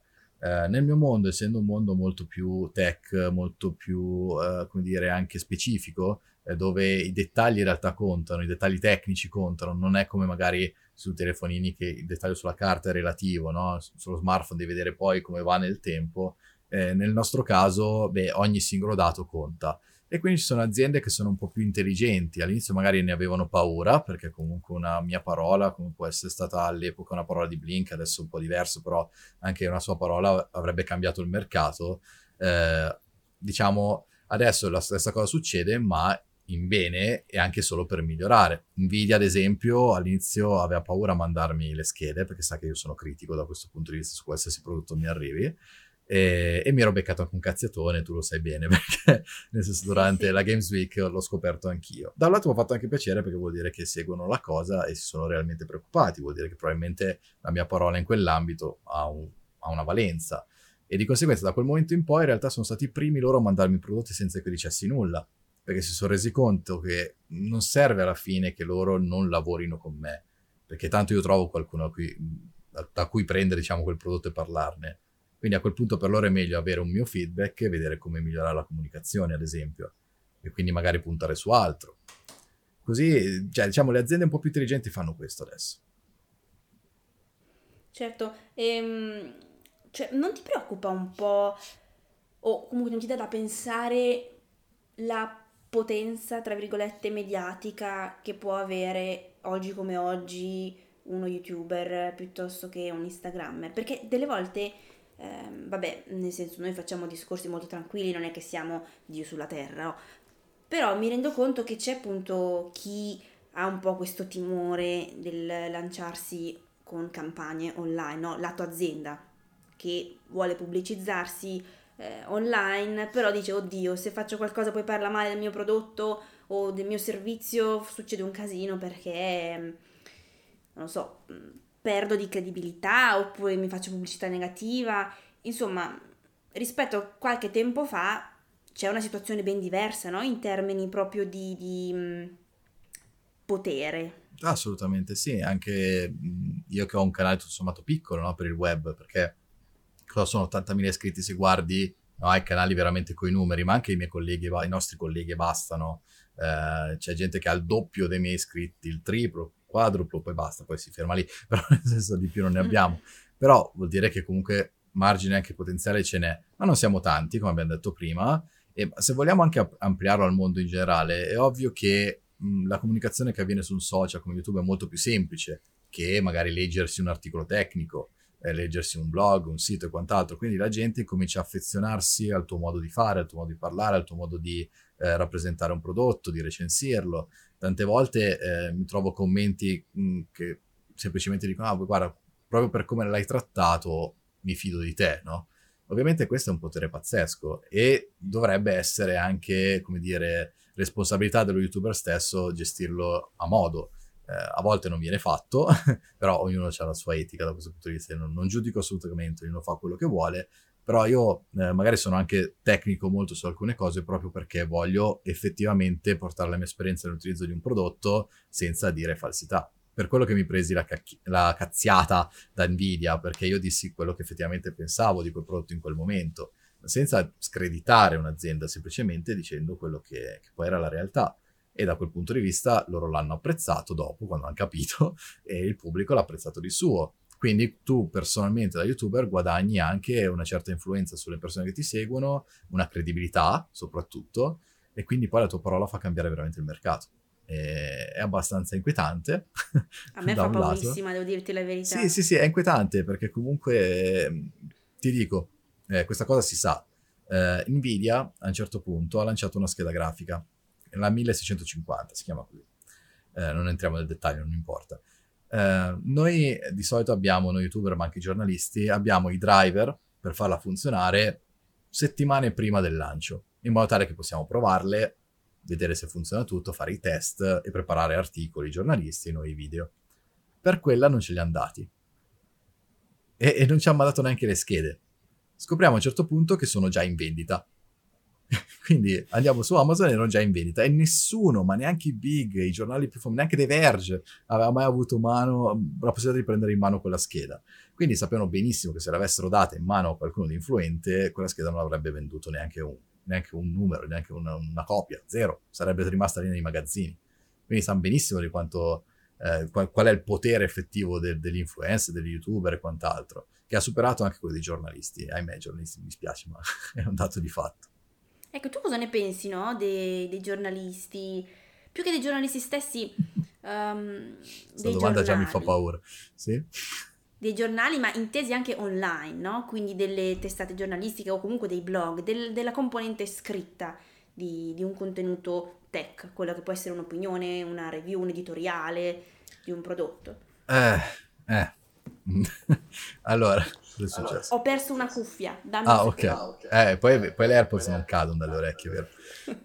Comunque, prova sul campo, ragazzi. Prova sul campo. Eh, ma allora, io ho assolutamente massimo rispetto per chiunque lavori, quindi su, questo, questa è una cosa importante da dire. Eh, penso che spesso e volentieri facciano la guerra a noi inutilmente, totalmente inutilmente, perché siamo due mondi diversi, siamo due realtà completamente diverse. Eh, io seguo qualche giornale specialistico di tecnologia, soprattutto legato al mondo hardware, che fanno articoli magari di 10-20 pagine, cioè quelle proprio dove devi andare avanti con l'indice e quant'altro. Ad esempio, io quello non posso farlo in un video.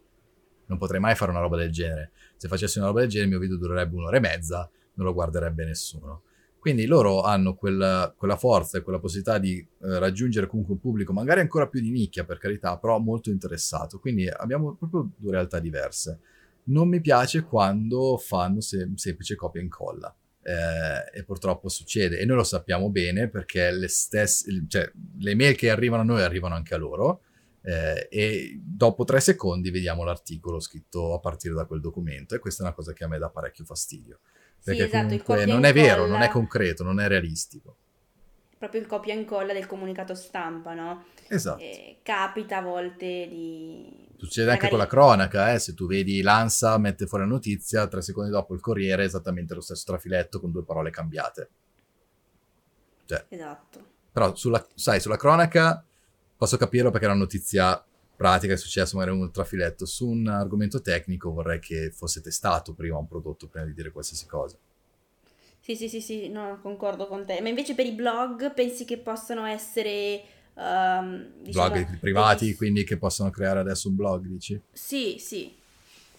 Allora spazio c'è spazio c'è per i blog, dipende molto da come si affronta l'argomento. Se è fare una recensione e basta, probabilmente non, non, può avere una reale crescita, perché c'è troppo già in giro, ci siamo noi, ci sono i giornali comunque di settore e quant'altro. Però è vero anche che se si fanno ehm, magari paragoni di un certo tipo, confronti tra prodotti, quello che poi portiamo anche noi no, per rendere i video un pochino più interessanti, i blog possono nascere eh, non so se voi che state seguendo conoscete Medium come piattaforma, probabilmente tu la conosci. Sì, Medium sì, è una piattaforma di blog e sono estremamente interessanti perché sono blog pensati proprio molto di nicchia a volte, ma curati fino all'ennesima potenza, cioè sono curati in ogni minimo dettaglio. Io seguo quelli legati al mio lavoro, per esempio, ma ho seguito anche molto legato alle recensioni tech e loro vedono, cioè hanno un approccio diverso, non hanno l'approccio che abbiamo noi, non hanno l'approccio che ha un giornalista, hanno un approccio molto più personale forse alla tecnologia e quindi vedono gli aspetti più pratici e in un articolo di un blog può succedere che renda meglio che in un video. Quindi secondo me c'è più spazio per loro che per un giornale tech come The Verge che alla fine fa articoletti spesso inutili ma giusto per riempire. Capisco la tua posizione a riguardo, sì sì sì, ma con tutte le cose tech, no? Che hai, che hai a casa, tutti i gadget, la miriade di cose che ti ritrovi, come farai a fare questo trasloco? non ho ancora È una iniziato. domanda cattiva, ragazzi, perché so non che. Non ho ancora iniziato. Ho preso solo le scatole per ora. ho preso solo le scatole. Eh, cosa farò? Eh, meno male che non potete vedere cosa c'è lì dietro. Eh, perché adesso ho fatto l'inquadratura perfetta per evitare che vediate il casino. Eh, bah, dovrò fare una bella pulizia. Ho veramente tante cose totalmente inutili e molte le regalerò. tanto non, non, vale la pena nemmeno venderle, anche perché il problema dei sample è che non è che non si possano rivendere, ma ovviamente non sono in garanzia, non, non hai nessun tipo di supporto, quindi anche chi compra è consapevole del fatto che se poi si romperà, si romperà. Fine, quindi anche lì è una gestione. Poi mettermi a vendere vorrebbe dire un altro lavoro, no, diventa folle. Quindi probabilmente farò questi mega scatoloni che finiranno magari in ufficio per chi vorrà prenderli e cose, oppure poi in discarica alla fine, perché sinceramente non, non so cosa farmene. Anzi, in realtà una parte andranno diciamo in beneficenza, perché tanto c'è, c'è sempre chi può averne bisogno e li lascio volentieri e poi mi terrò solo le cose più importanti, sono quelle che, alle quali tengo di più, quelle più, più strane forse. Tipo il cappellino sicuro? Vabbè. Ne ho quattro uguali di colori diversi. La grande, la tua super sedia ergonomica, quella sono Questa devo cambiarla, guarda come si è rovinata. Hai ragione. Vabbè, vuol dire che ne hai fatto buon uso. Ma, ma eh, questa ce l'ho da sei anni, eh? Eh beh, ci credo. Ah. Ma in queste situazioni qua, in cui appunto c'è di mezzo un trasloco, tante cose, non ti viene voglia di abbracciare un po' quello che è il mondo del minimalismo? Zero no. assoluto. Allora, tu lo sai bene, lo sai anche meglio di me noi abbiamo bisogno forse del 20% delle cose che abbiamo. Oh sì sì. Ma in realtà ce ne servono il 150%. Nel senso che vogliamo quelle. Cioè, purtroppo siamo talmente malati di questa cosa e che prendiamo cose totalmente inutili. E lo sappiamo benissimo. Adesso... Il problema è che adesso ce le mandano anche. Esatto, quello è il problema più grosso. Noi abbiamo un sacco di cose qua. Io ho un sacco di cose che avrei voluto veramente che se le riportassero via perché a volte veramente... E poi il problema è questo, ci lasciassero le cose fighe, belle, costose, me ne terrei anche, ma ci lasciano sempre le cose in- inutili.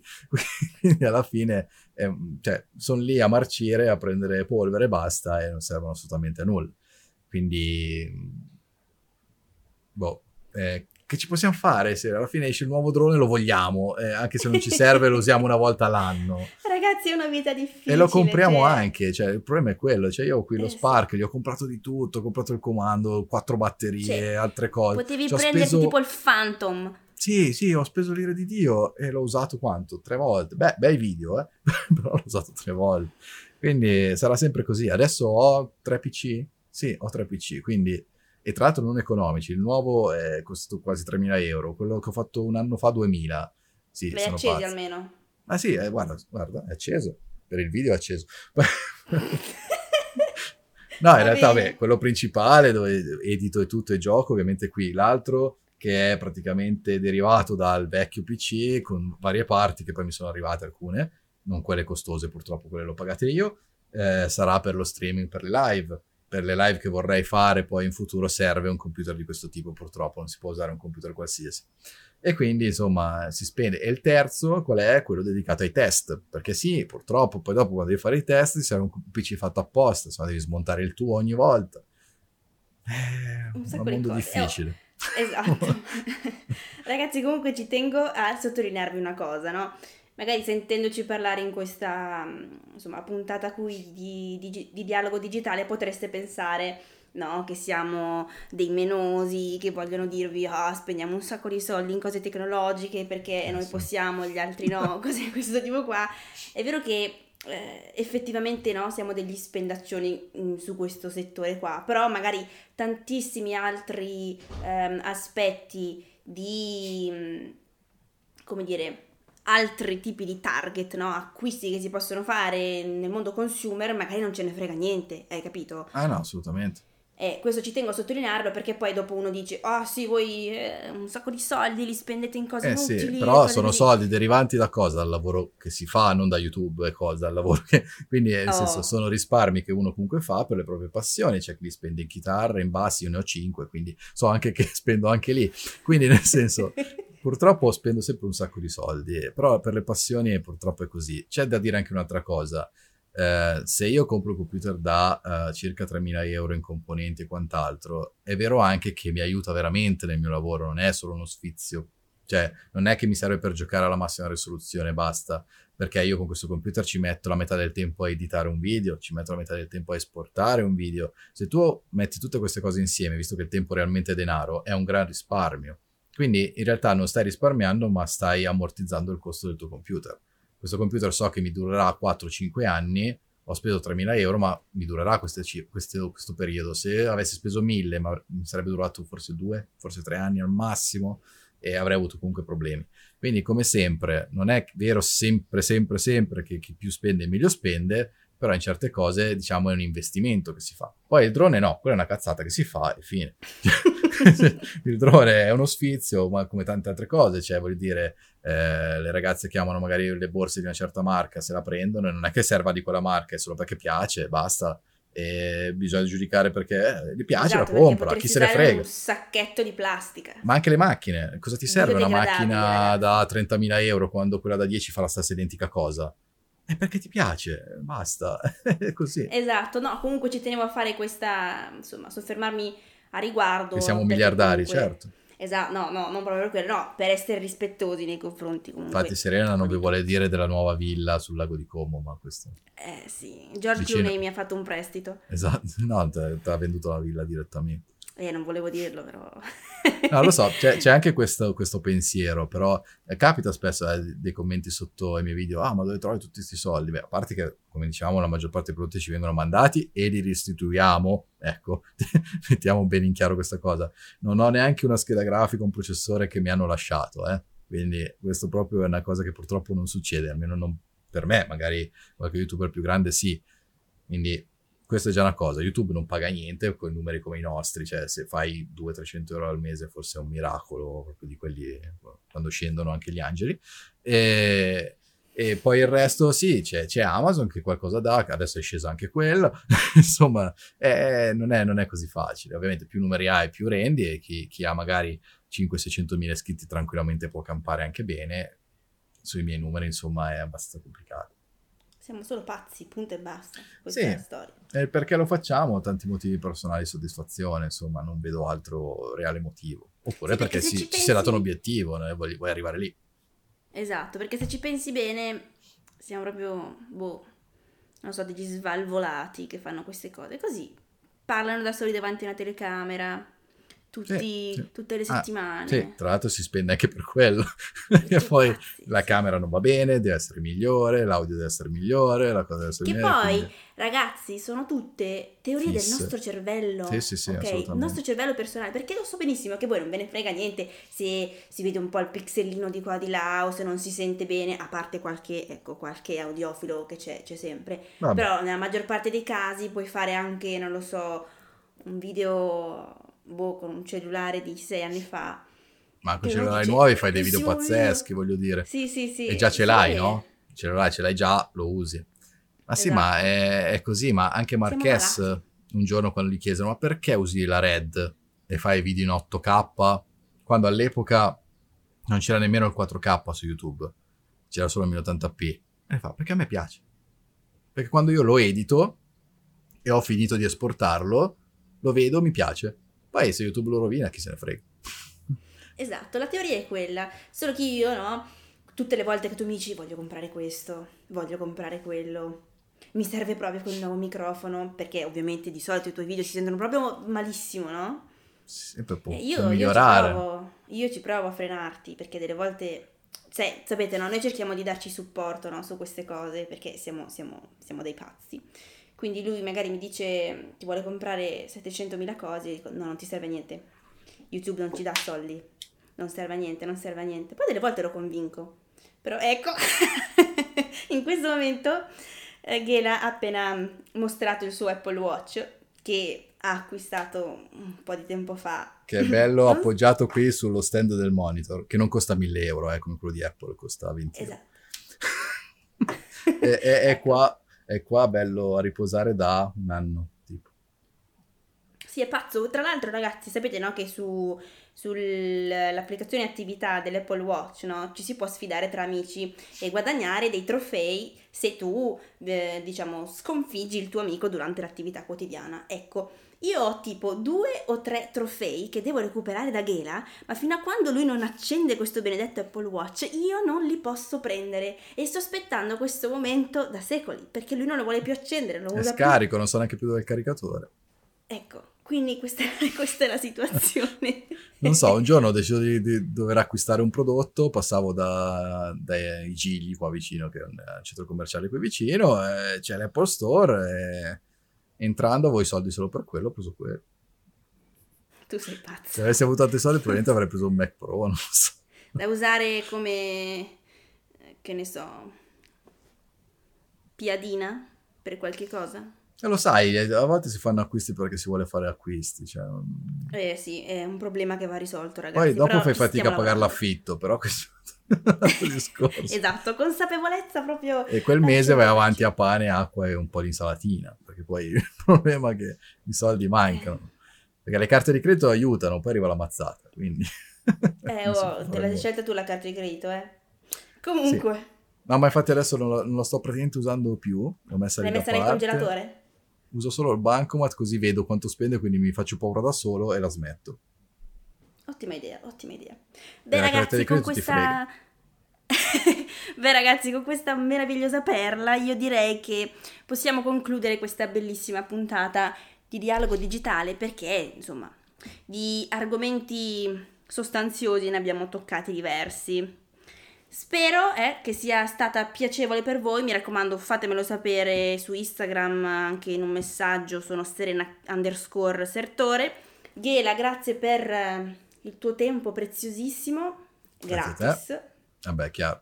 evidenziamo. la fattura la mando dopo, non ti preoccupare. Eh, eh, ok, potete tenerla privata sta cosa, mannaggia a te. Però, dai, ci vediamo, ci vediamo prossimamente, no? Sempre Sì, qui. dai, dai, dai, a prescindere da, da questo bel progetto che state portando avanti, sicuramente qualche live si farà. Grazie, Ghela, assolutamente. Ti aspetto a Milano soprattutto. Con il camion dei traslochi. Eh sì, sì, arriverò. Grande. ciao, grazie ancora. Ciao, ciao, Ciao tutti. ciao. E con questo abbiamo finito, grazie a tutti per averci ascoltato. Se questa idea vi piace, sostenetemi eh, iscrivendovi, consigliando questo podcast e lasciando una recensione o un like. Vi ricordo che sono sempre disponibile per consigli o anche una veloce discussione su Instagram, mi trovate cercando semplicemente chiocciola TechZio e nel caso potete anche cercarmi su YouTube dove faccio video a tema Tech and Social. Ancora una volta grazie a tutti per averci seguito, io sono Tony, ci vediamo al prossimo appuntamento con Dialogo Digitale.